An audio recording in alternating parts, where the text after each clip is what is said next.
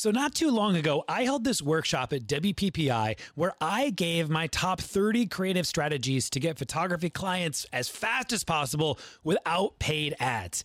And it killed it. It sold out. It was incredible. I've been sitting on it for a little while and I've decided to bring it back. To bring it back and to give it directly to you. You don't have to go anywhere, you don't have to pay anything either.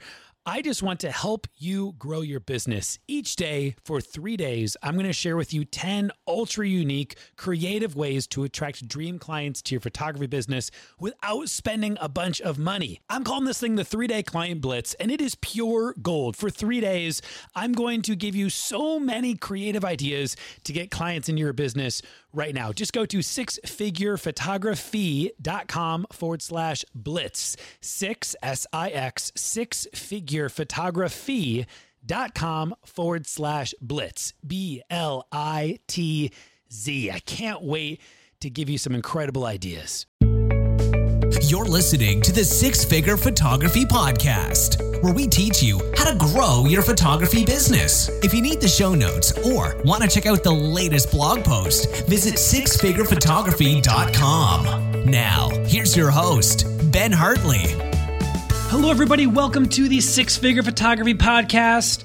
My name's Ben Hartley, your host. Thank you so much for being here. If you've listened a long time, you know what's up. If this is your first time listening, the reason that this podcast exists is to help you grow your business. We do this by bringing in other amazing photographers and industry experts. Occasionally, too, I go on my own little small rants as well. And so, thank you for caring enough about your business uh, to be tuning in and learning. You guys, before we dive into today's guest, it, it's he's a really good one. I, I want to ask a favor for you guys. Look, uh, if this podcast uh, has helped you, if you've appreciated anything that I've done for you guys, whether it be live videos on Facebook, this podcast, or maybe some YouTube videos, could you leave a review? It would mean the world to me. I read every single one. When you do this, it helps us attract bigger name guests, which in turn results in helping you guys. Here's one that I actually wanted to highlight today. This review comes from Travis. Travis Photo. He says this fantastic podcast for starters. Thank you, Travis Photo. Fantastic podcast. I learned a ton about photography business,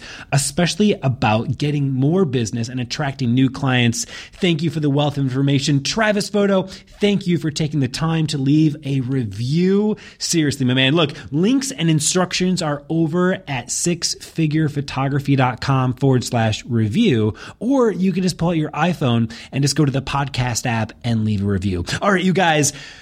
back to today's guest. I am so jazzed about this. On today's episode, we have Vincent Pugliese. Look, Vincent has been a professional photographer for the past 23 years. He started out in newspaper. Like he got one of his first actual sports gigs, uh, sneaking in uh, to games. Uh, he then moved in from sneaking into games to an internship with the NHL. He has now been photographed. He's photographed the Super Bowl, the World Series, the NHL Finals, everything else in between. He's got an amazing book, you guys, called Freelance to Freedom. You guys, welcome Vincent. Vincent Pugliese, welcome to the Six Figure Photography Podcast. Thanks for being here, man. Thanks, buddy. I just grateful, thank, honored to be here. Yeah, for sure. Okay, I love starting out with this question. I'm from the Midwest, just hanging out here in Columbus, Ohio today. It's a, it's finally a chilly day. I'm looking forward to this fall weather. Where are you calling from? Where are we talking at? Not, not far down the road. I'm in Pittsburgh, Pennsylvania. Oh man, that is like, hey, I'm going to be shooting an engagement session in Pittsburgh next week. Uh, I'll shoot you a text. We'll, Do you know where? We can meet up. You know what? So here we go. We're just going like complete off script. I don't know. She's asking me where should we go for engagement pictures. I'm like, I've never been to Pittsburgh before. Where should I go, Vincent? Hit me up. Oh, there's there's a. I, I, we'll do that. We'll do that off the off the call. We'll do it off. There's so many. There's so many options. Yeah, I guess at that point, the our audience that we're actually delivering value to is extremely limited. If you are in Pittsburgh and you're a wedding photographer, maybe we'd we'd be able to help yeah, you out with that conversation. But everyone else is like, okay, get on with it, you guys. Um, Vincent, this is really exciting to have you on the show because you have such a, a breadth to your career. I mean, a lot of times I have the opportunity to connect with, you know, maybe it's it's someone who is they are a wedding photographer and they've been a wedding photographer their entire life, or maybe they are they are a sports photographer. That's what they do. That's all they know. Um, I love the breadth that you have because I think there's going to be so much wisdom that comes from it. Um, you know, to be shooting weddings for 23 years, but but before that to be in the newspaper uh, side of things, and then to go sports. I mean, all the way to the NFL, Super Bowl. It's just a really it's a really cool thing, and I want to understand this story. And so let's before we we dive into how you've you've used photography Yeah. to completely um, I mean, I don't want to put words in your mouth, but I'm assuming like to completely change your life and to change the direction of your life. Would you say that's true? Uh, without a doubt, and I never expected it. Yeah. Yeah. So let's let's kind of set the framework here. You began. Well, let me ask you, where did you begin? I began. I was. I am. So I've been shooting for 23 years. We've been shooting weddings for 14. Um, Okay. But I started. Um, I was. I was really as unimpressive as you could possibly imagine. I graduated high school. I found out I graduated high school on the day before graduation. Um, my GPA was like a 1.7, I think. My, my high school set an attendance policy because of me because I cut my art class, ironically, 89 out of 92 times. Of all the hold on, of all the wait, wait a second, Vincent. Yeah. Vincent. Of all the courses, of all the classes to cut, why are well, you could have cut math? Oh, it you had- could have cut science. it hadn't hit me yet. I had no interest. I was, uh, Okay, yeah. So, so I, I graduated high school, and everybody's like, "What are you gonna do?" And I'm like, "I have no idea." But uh, the funny thing was, like, my guidance counselor said to me, she was so frustrated with me. She said, "What do you want to do with your life?" I said, "I don't know." I said, "I just know I don't want to wear a tie." Yeah. and and she got mad at me and she was like everybody else is picking their college i grew up in long island new york and it was very you know college was even back late 80s was like you had to do this and i was like it's just not me um, so i went in and out of community college four or five times dropping majors i was you know did everything you can imagine um, kind of had a you know a rough early 20s and then i was actually believe it or not i was i was i was a thief i, I worked at a couple of jobs and i would you know, I would steal some stuff. I had no very little sound. This is sounding bad right now, right? I, I had very this is. Uh, I'm starting to regret having you on the show. no. I mean, I mean, it was it was really just rough. And what happened was, I, I, I woke up in the middle of the night. I was 22 years old, and I had a uh, I just had a nightmare that I got caught, and it was the first time in my life that I was like, "What am I doing? You know, what happened?" And I, said, "What am I doing with my life?" And I went downstairs, and my dad came downstairs, and we hadn't gotten along for a while. I had moved back in with my parents. It was just a rough a rough go. And uh, he looked at me and he said, "It was real simple. It was two o'clock in the morning." And he said, "He said, well, you like traveling, and you know, you like sports, and you know, you bring your camera with you. Like, why don't you take a photography class?" I mean, that's literally what he said to me. Yeah, this very like serendipitous moment. I totally relate. Like it just kind of was like spoken out. It was breathed into the universe, and now here you are. Yeah, and, and he and he walked upstairs and and uh, and I took it seriously. And I said, "Well, it sounds cool." I said, "I said I'm going to do it." I said, "I failed at everything I've ever done in my life, but um, at least if I'm going to fail, this at least sounds cool." And, and and that's as opposed to you know being whatever else it was before. That's literally how it started on, on a dime, snap of a finger. And so at that point, you you've got to go and do something with this. Uh, Where did you go first? So you, you take your first kind of uh, photography courses. How did you end up getting into the newspaper? Yeah, um, I bought a camera the next day. Um, uh, a Canon EOS, uh, just a real basic can, basic camera, and I uh, took a community college course. And I just knew, I mean, I was a huge sports fan, and I said, well, wouldn't it be cool, you know, if I'm going to dream, wouldn't it be cool instead of being on the couch watching the game to be on the field, like shooting the game? That that was my first thought. I'm like, there's no way. And I went to a friend of mine who her husband was a ran a photo studio and I asked him his opinion. He said, "Don't do it." He goes, "You should do this. This is safer. You could do studio work." And I was like, "I don't want to do that. I don't want to do studio. I don't want to do. I just didn't want to do it." Um, he said, "Everybody wants to be a pro sports photographer. It's impossible." So you know, me being the way I am, I'm like, "All right, I'll prove him wrong." And uh, so I started. I started buying tickets to games like Yankees and Mets games, and I would sneak down to the front row, and I would bring my camera, and I would just ask the photographers in the photo well questions. So that was my first real school. I used I used to go every night and just ask them what film they were using, how they, you know, I would look at their pictures in the paper, and I would come back the next day and I would ask them how they did this or that. I did that for for a while, for over a year, um, until I got my first internship with um, Bruce Bennett Studios, which was team photographers for the New York Rangers. So that was that was uh, that led into my first internship at Newsday in New York, which was a you know twenty five dollar a day internship. But I was being my pictures were being seen by you know six hundred thousand people. So Yeah. um, it was a really interesting start. We, so we jumped there pretty fast because I want to slow down because I think that um, that that step that you took from um, being told, "Hey, don't like pump your brakes, kid. Like you're probably safer doing studio work. Don't do sports."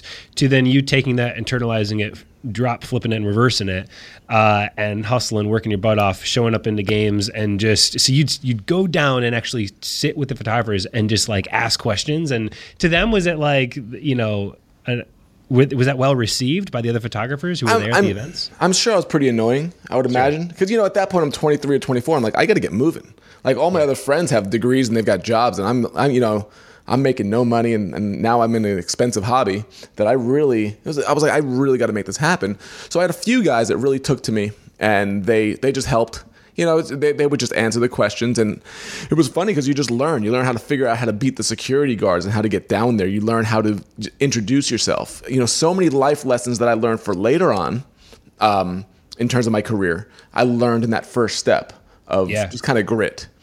Yeah, absolutely. It's one of those things that, like, it's uh, the thing I love about this is it took it took action. Like you, like you had to get out of your house, like yeah. go to these games, uh, you know, sneak down to these areas. Like that's, uh, and then have the balls to actually like strike up a conversation and start asking these type of questions. Um, you know, there's, you're right. It's grit, it's tenacity. Um, but, but it sounds like confidence came from that. It gave you the tools, uh, and the knowledge to actually then go and do something with it. Yeah, I mean, I, will never forget the one night I hadn't. I had gotten an internship with the NHL with with Bruce Bennett, and I still remember. I'll never forget. I went to the. I went with a friend to a Yankee game, and I brought my camera like I always did, and. I was we are sitting there, and I always look for no hitters. I always wanted to be at a no hitter, and every, so every game I'll go with my friends, and I'd be like, "Oh, it's a no hitter." but After one inning, and they'd be like, "Will you shut up? It's just one inning." Um, so this one game was a no hitter after the fourth inning, and Dwight Gooden, who's you know uh, just a famous pitcher was pitching, and I was and I said to my friends, I'm like, he's pitching a no hitter. And then by the fifth inning, I was like, he's still doing it. And then by the seventh inning, I'm like, I'm going down to the field. Like you guys could stay here. I'm going. I got to get a picture of this if this happens. So I snuck down and I got I used my methods and I got down to the front row and I got him throwing the last pitch and the last out. And uh, you know, so the picture I shot, which is really a little wider shot, it was him throwing the last pitch and the scoreboard in the background, just all zeros, just really telling the story of of the game. And the next day I printed it out and I brought it back and I saw it was in Newsday and all the newspapers. I'm like, I did just as well as they did. I'm like, oh my, for a historic moment. And that was the moment where like I could I could do this because I, I matched it. I at least matched what they had done. And that was I remember May 14th. I was like, that's that's the night that I was like, I can I can really do this. Yeah. So then, did you use that image uh, there to to get your internship? Uh, how did you end up actually convincing the, these guys to bring you on as an intern? Yeah, that's a great question. Um, it's it's all about what we'll keep talking about, and, and, my message. It's all about relationships. It really yes. is. When when I got to community college, you know, I really worked hard, and people took notice. And one of the professors, I didn't know this, but her husband was the director of photography at Newsday you know the sixth largest newspaper in the country. But i didn't yeah. i didn't know this. So by me really doing the work that i was doing and hustling and working really hard and being interested she um, she let him know about me. He never contacted me but she, but he knew about me. So there was some event at newsday for photography. They were introducing the photographers and showing their work and i went to it. And I, and I almost didn't do it but i went down to introduce myself. His name was jim dooley and i stopped and I'm like, no, no, I can't leave here. So I went down, I introduced myself. He said, yes, Sue has been telling me about you. He said, I want to let you know we have an internship two days a week. Would you be interested? I was like, you got to be kidding me. If I would have walked out the door, I never would have known about that. Yeah. So I walked and I walked down to him. I, I, you know, I got the courage to do it. And the next week I was shooting for Newsday. Yeah. That's fantastic. And again, it's just like, I mean, you know, there's all the, the, the thoughts out there and, and sometimes it can get wishy-washy, but I really think at the end of the day, it's like, uh, you you attract what you put out there in the universe, and especially when you're actually when you're actually out there doing when you're put like you're not just hiding behind and obviously now in 2017 it's not necessarily just about hiding. I think that there's a lot can get done through social. I mean honestly you and i connected exactly. online. It's not like we had this uh, these direct relationships. So I, I also understand that but i still think there's so much power and ability to to, to be out and to be uh, present with other humans and interacting and, and letting kind of people know what you're about and and the direction you're going and and how moments like this can come about Oh, it, it, without it, I mean, that's why I continue to go to as many conferences as I can go to. within my because Yeah. I have many different businesses now that we do, but there's nothing like it's almost like meeting in person is the new social media because it's so it's so rare now. It's like oh, we get to sit down and you know eat you know have coffee together and talk for a couple hours. Nobody does that anymore. So when you do that, you stand out, and then all of a sudden those jobs come to you that way. So yeah, I totally agree with you 100. percent So then, um, so you're you're here with um, with your internship with the um, with the NHL, and then where do weddings end up falling into this? Because it sounds like you were on a pretty clear path Mm-hmm. towards uh, sports photography, maybe even you know going the route of commercial photography and having that be a branch. Yep. To go the direction of weddings feels like a little bit of of a of a side route. How did that happen? It was. It was. I, I so at that point, and I'll fast forward this quick. I went away to school. I went by you. I went to Ohio University in Athens for, for journalism, um, photojournalism, and that's where I met my wife. And so I was on the path to you know a newspaper staff job. That's what I was going to be. That's what I wanted to do. I wanted to have the the credentials to you know shoot the big games, shoot the big events. You know, in my career, I've photographed four four presidents. You know, all I've shot in 140 stadiums around the country at this point. Um, but uh, at that point, I was, you know, that's what I wanted. I wanted the newspaper gig. So I went in there and I, you know, happened to win a big award, which got, you know, Elizabeth and I both got hired in Evansville, Indiana for a newspaper there. So that was our path. Um, and the, with the crazy thing that happened after a couple of years, I had won International Sports Photographer of the Year, which was like the biggest award that I could win. And this is some small little paper in Indiana, right? And so what happened was we had our first baby on the way. And everybody's like, okay, you have a baby on the way, you win this award, now you're gonna get your pay increase. Because I was only making $32,000 a year. And I went into the office and they said, nobody's getting a raise this year. You're getting one though. You're getting 3% for everything you've done. And I was like, 3%. And so that was the end of it. That was literally when I didn't quit, but I said, I can't live like this. Like we have a baby on the way and I, I can't, my wife wanted to stay home with our kid. And it was really panic time. And I went home and I called my dad 10 years after that last comment that he made about my career. And he said to me, he goes, and it was the most important thing that he's, I've ever learned, probably in life, in terms of business. And he said, okay, he goes, you have a skill, but you're not using it correctly. And I said, what do you mean? He said, you have this talent. Everybody loves your work, but you're settling for $32,000 a year in a newspaper. You could be doing wedding work. You could be doing commercial work. You're settling for this and you're not using it well. That was so impactful to me. Um, and we, that day we started our wedding business Yeah. in a panic. I bet. Um, so this will be now. that- Like I, I know we're spending a lot of time here um, focused on how you've gotten to where you are, but again, I I really want to do that because of again the wisdom that you have, the career that you've lived, the breadth of your work. Um, I think there's a lot to be learned from you, and so forgive me if there's so much to be gained now in the present. But I'm like, man, there's so much that I want to know. So so now was that? Did that feel like starting over? I mean, how did you then open up shop and start shooting weddings? What did you do to get your first uh, clients? Well, It first felt like selling out because that was like Oh. that's what it first felt like. It was like because because you see I see so many new wedding photographers coming in over the last five years especially. It's unbelievable, which is phenomenal in terms of what they're able to do. But I don't think anybody, I don't think any of them realize at, back then. This is 2005 and, and before. In our career, it was really looked down on. Like you're not being a wedding photographer. Like what a sell just for the money. You're like, as a public. what, what about your work? And what we learned was you know, we're journalists, we tell stories, you know, very kind of arrogant about that. And then I realized with our first wedding, I told more of a story with that wedding than I'd done at the newspaper in a while. Yeah. And I was like, wait a second. We get these people are hiring us, and we took our approach from the weddings from the beginning. We're not doing it like everybody else. We're going to tell a full story. We, we don't do very many portraits. We do, you know, the family portraits and a little bit, but everything else is a story, start to finish. Um, So that that's so that was our approach going. We knew even before we started our business what we wanted to look like, which was really good for us um, to have that focus. But our it really started just like my sports thing started really grassroots, just introducing ourselves to people. Um, the first couple of weddings we did for next to nothing or nothing, just to build up the portfolio, and then word of mouth just started going. The more we got out there, we booked 25 weddings in our first year, our first full year. Yeah. Um, the second year, we were at third. We were we were making. We're, I mean, it's so apropos with your podcast. We were making six figures in our second year in business, and um, that just continued um, on that way. That's how that's how it started.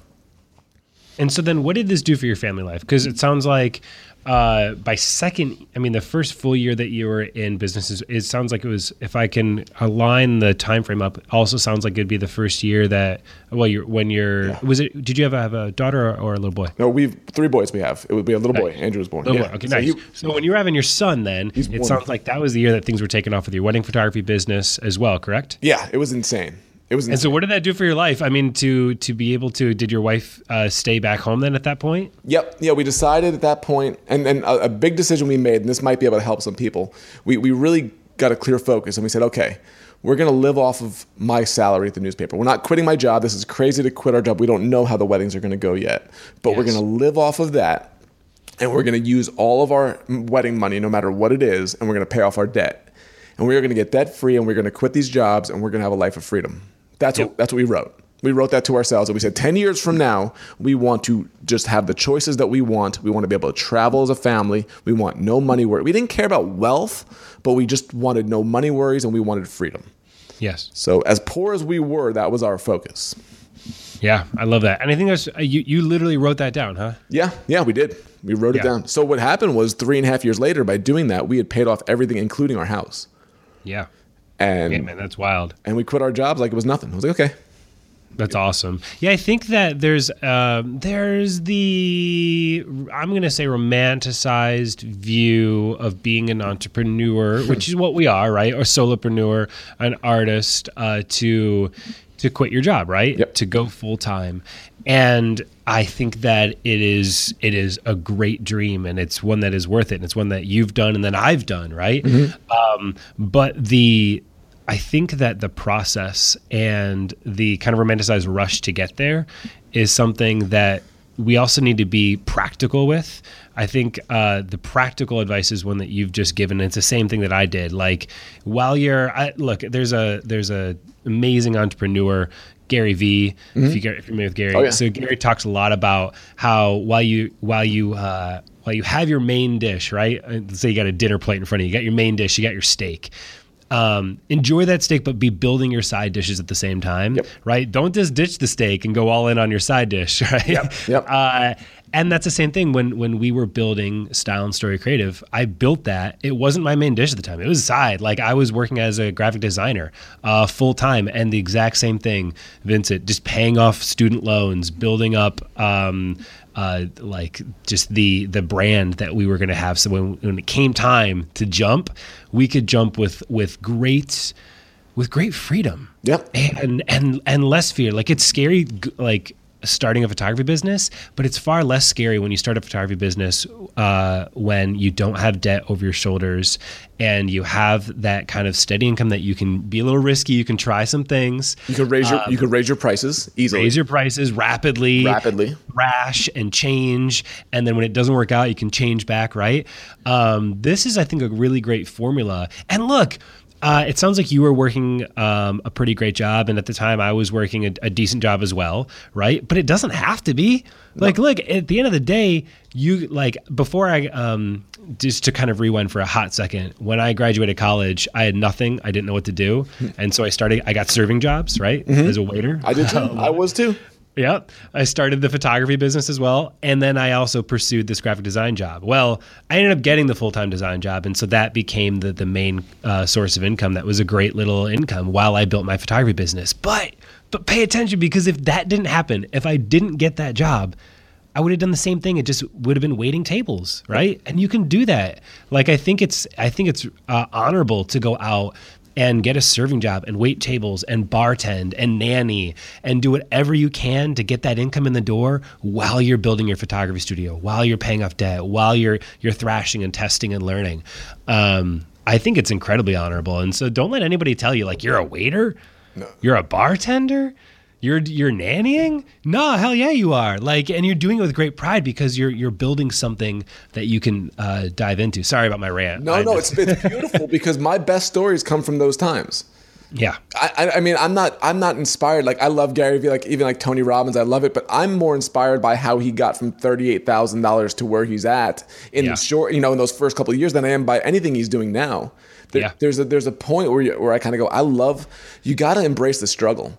Um, There's so much of that that like those. I mean, these are the stories we're talking about. It's like there's only so much of like just luxury you can. I, I don't know. There's nothing wrong with it, but man, I just love the idea that you can tell somebody, you can explain to them, this is you're going to appreciate these times that you do because it makes you who you are. And mm-hmm. I think the biggest problem right now I see, and I coach on this, um, is the problem everybody wants a quick fix. Everybody wants it now. How do I build this? I need this money now. And and I was interviewed on a podcast. I was asked that if you need to get a fifteen hundred dollar job by next week, what would you do? And I said the first thing I would do is I would I'd find a way to get that job, but what I, more importantly, I would figure out why this happened and how I don't do it again. Sure. It's not about the money, it's about learning and growing from this. So just having that stick to itiveness to keep going is is so vital.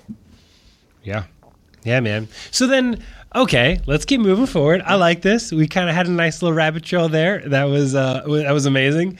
Uh, I hope more of them come about. So now, okay, I'm I'm reading about you. I'm seeing other podcast interviews done. I'm I'm checking out the book that you're putting together here, and I'm seeing um, you photographed the Super Bowl. Like, how do you end up now? You're, you're, you're photographing weddings. Are you continuing uh, to to stay in kind of the sports world as you're building your wedding photography business? Yeah, that was that was my dream. I shot the Super Bowl when I worked for the newspaper, and that was another. Ah. It, it was another thing of the hustle. It's kind of like I got to this newspaper and they never covered professional sports, but we're sitting in this area between St. Louis, Indianapolis, Nashville, and Cincinnati and I'm like, does anybody ever cover these games? And they're like, no, nobody, nobody cares. So okay. So I'm like, if I get credentials, would you publish them? And they're like, sure, why not? You know, so I'd go on my days off and I would go to St. Louis and I would go to, you know, um, I would go up to, up to Indianapolis to cover the Colts. So I covered the Rams, and I was fortunate. That was back when the Rams were like the best team in the league. So I'd, I'd go out every Sunday on my day off, and I'd cover the games. And then all of a sudden they're in the playoffs, and I'm covering the playoffs.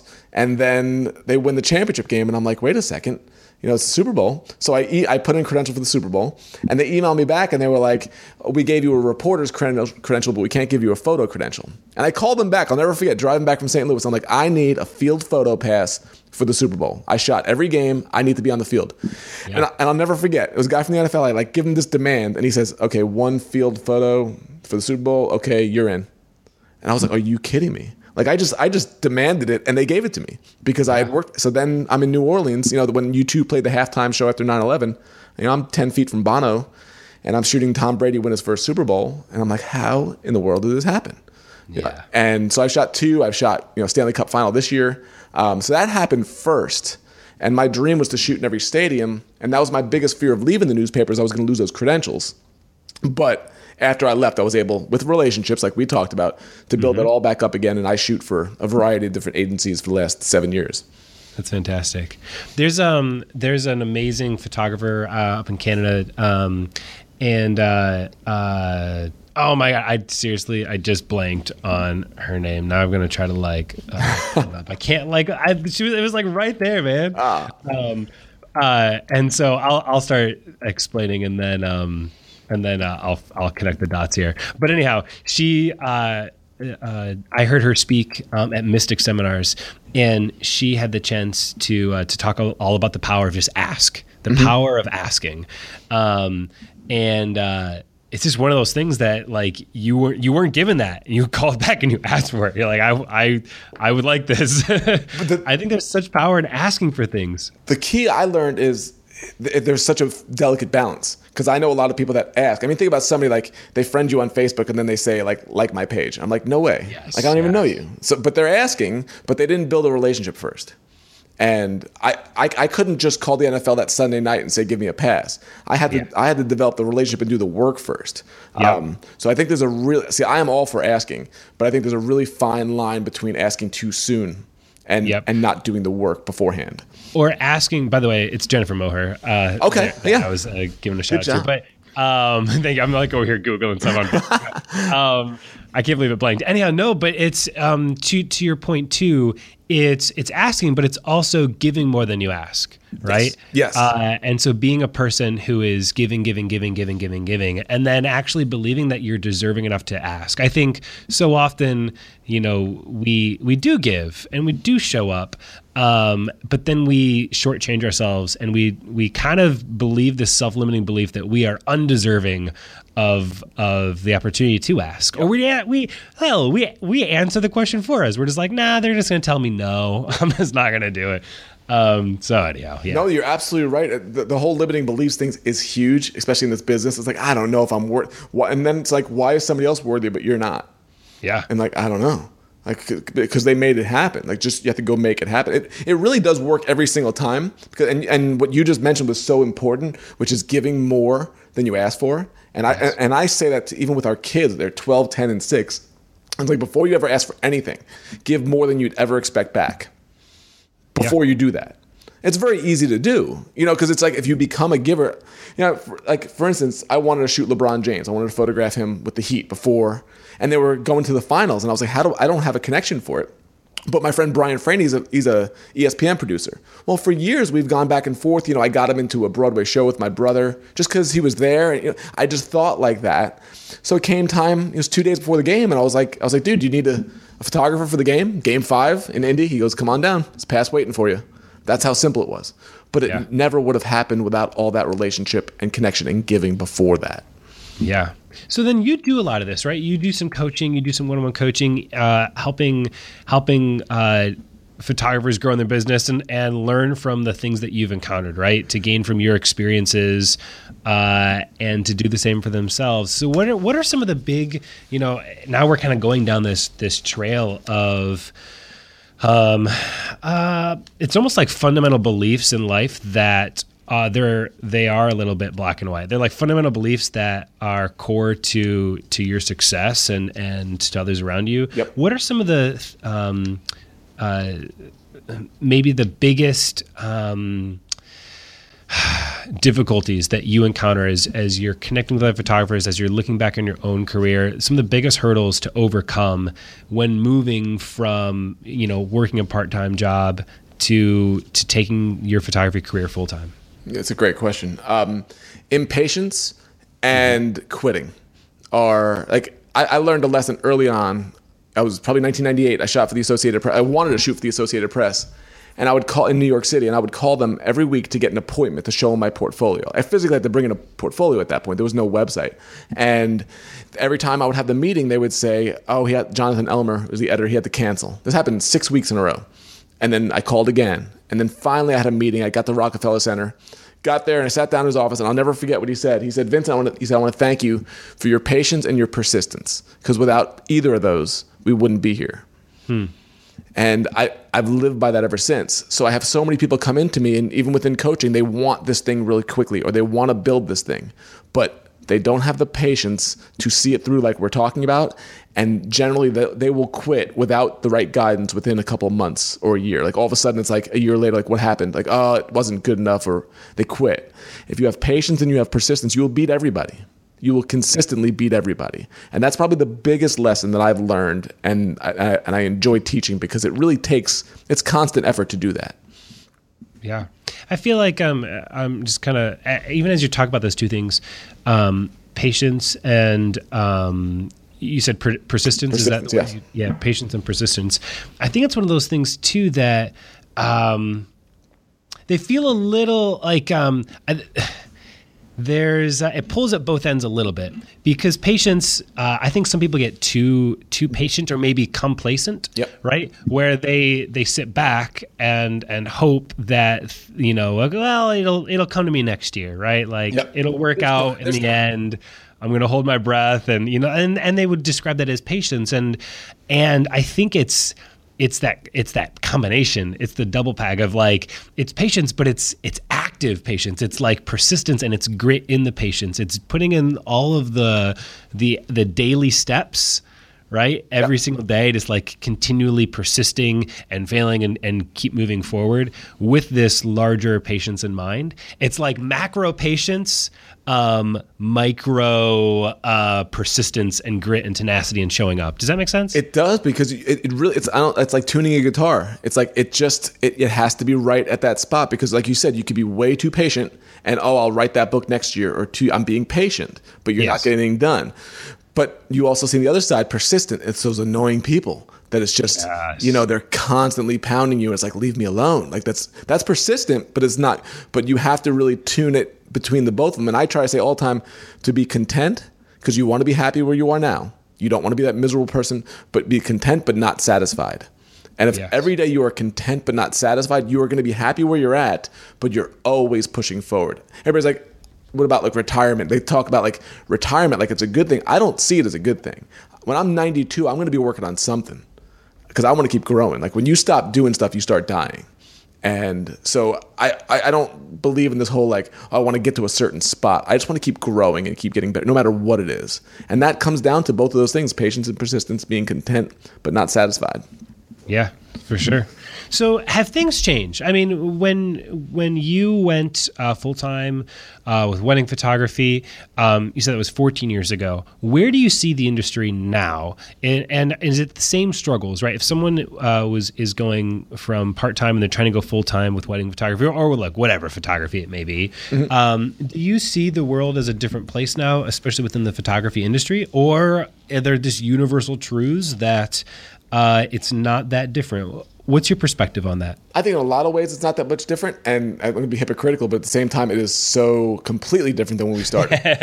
um, I think the things that we're talking about are consistent. They will they will be relevant 20 years, 40 years from now.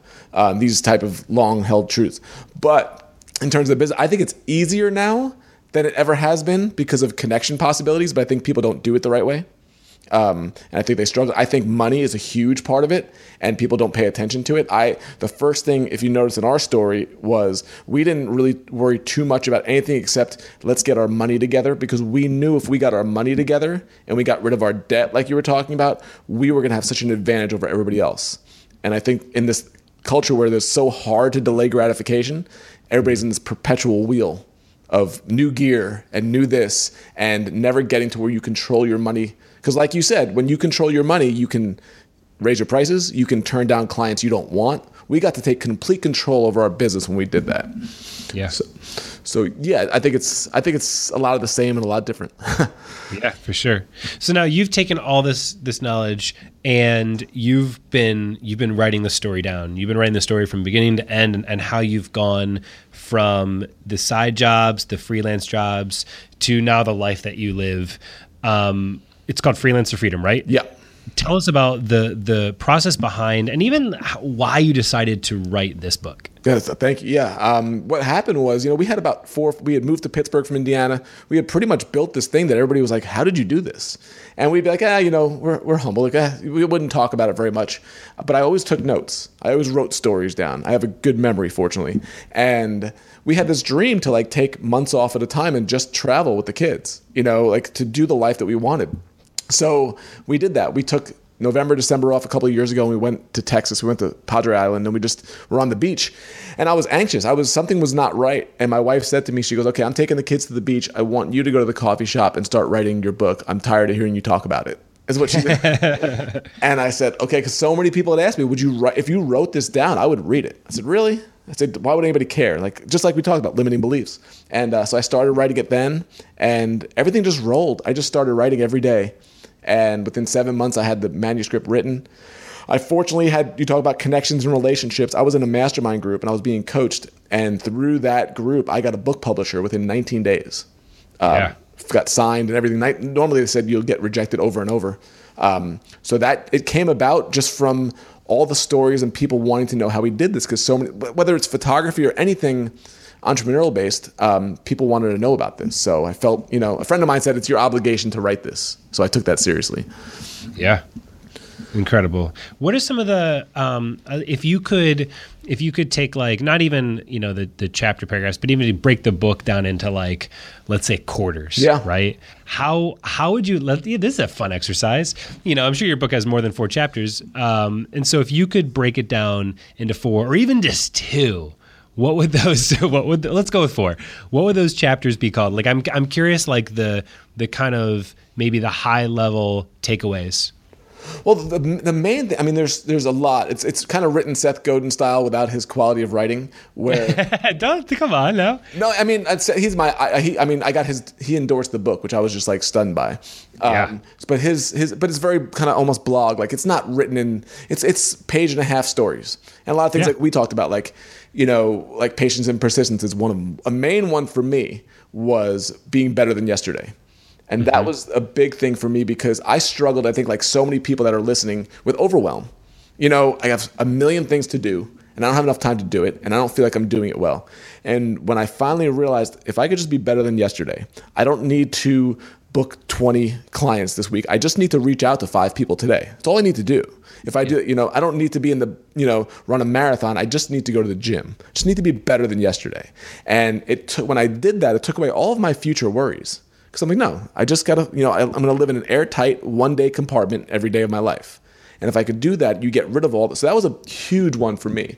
Um, but I broke it down. You say in terms of chapters. The second half of the book is phases, and it's basically phase one through five. And phase one is where most people are.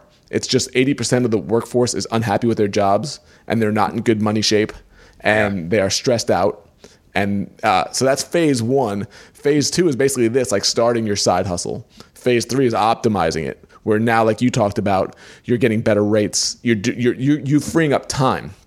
The main thing was in phase four, you not only get you know you not only get money freedom, you get time freedom, but most importantly, you get mental freedom. And when you have mental freedom, is when all these great ideas come up. That's when you think about a podcast, right? That's when you think yeah. about all these other things. The mental freedom for us was huge because it started us and I don't want if I if I'm rambling on, let me know. This is but, great. I love it. Keep going. Because the mental freedom, I never I was always asked like, how do you take, you know, great sports photographs? Like people, parents would always ask me. I'm like, I'm not teaching this. You know, I'm not going to go to a school and teach this. Um, but in phase four, when I was in it, I got to go to a mastermind retreat and I met a guy named Kyle Schultz who run a thing, runs a thing called Schultz Photo School. He teaches parents how to take better pictures of their kids. Yeah. So he explained his business and then I explained my career in sports photography. And we looked at each other, and I said to him, I said, I said, I have an idea. And he said, Yes. I said, You don't even know what the idea is. And, and he said, go, go ahead and tell me. And I said, I should do a sports photography course for your school. He goes, That's exactly what I was thinking. He's like, Let, Let's do it. So we wrote this course last year. We worked on it together. We filmed it. And the craziest part about it, and this is phase four and phase five, this gets you to phase five, which is absolute freedom, which is money, time, location freedom, is we launched this course. And when I worked for a newspaper, I made $32,000 a year working 200 and something days a year using the same skills. I took those same skills, mindset, put it into a course, and we made $32,000 in a day. Yeah. And so that's, but if I was stressed on time, if I was stressed on money, the, the, the idea is none of that would have happened. I would have kept working for that assignment, that next assignment. Yep and that's i mean that's uh i love that that aspect and there's even like the the micro instances the micro instances of that that kind of thought process and that belief and those action steps that take place early. It's like um, outsourcing your work. You know, like that's what allows. Uh, probably in phase four and, and three, like for those growth to occur and, and to start accelerate. It's not complete freedom. It's like I don't have to worry about editing my work anymore, yep. and so it allows your brain to start thinking more about your strategy and, and pricing model. Uh, you know what I mean? And so you just keep moving those things uh, little by little, you know, and, and you don't one day just wake up and, and become something that you haven't already been becoming. It's like those small steps uh, is what bring you there. I love it. Absolutely. And, and, like like Seth Godin taught me, where in terms of freelancing, the problem with freelancing is you always hire the cheapest freelancer, and that cheapest freelancer is always you. You will always be the one that will do the web the re web design, you know, at two o'clock in the morning, and that's what takes away all of your future success. Yep. Yep.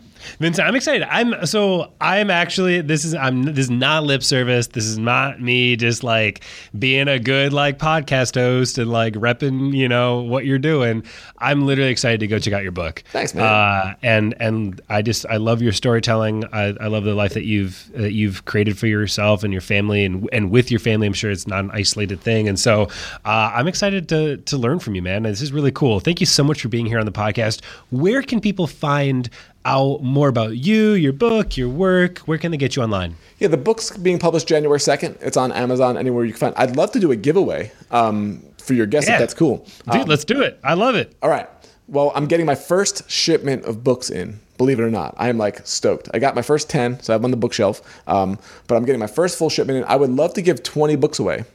Yeah. Is that cool, dude? Yeah, it's so cool. yeah, right. let's do it. I'm, I'm, gonna I'm gonna give you a link for that. There's two things. There's that, and I wrote a thing because that's the question I've been getting mostly this year: is how did you turn, you know, that career into something that makes thirty two thousand into thirty two thousand in a day? So I took tips from the book and the top ten tips that I've learned. I put together a PDF document.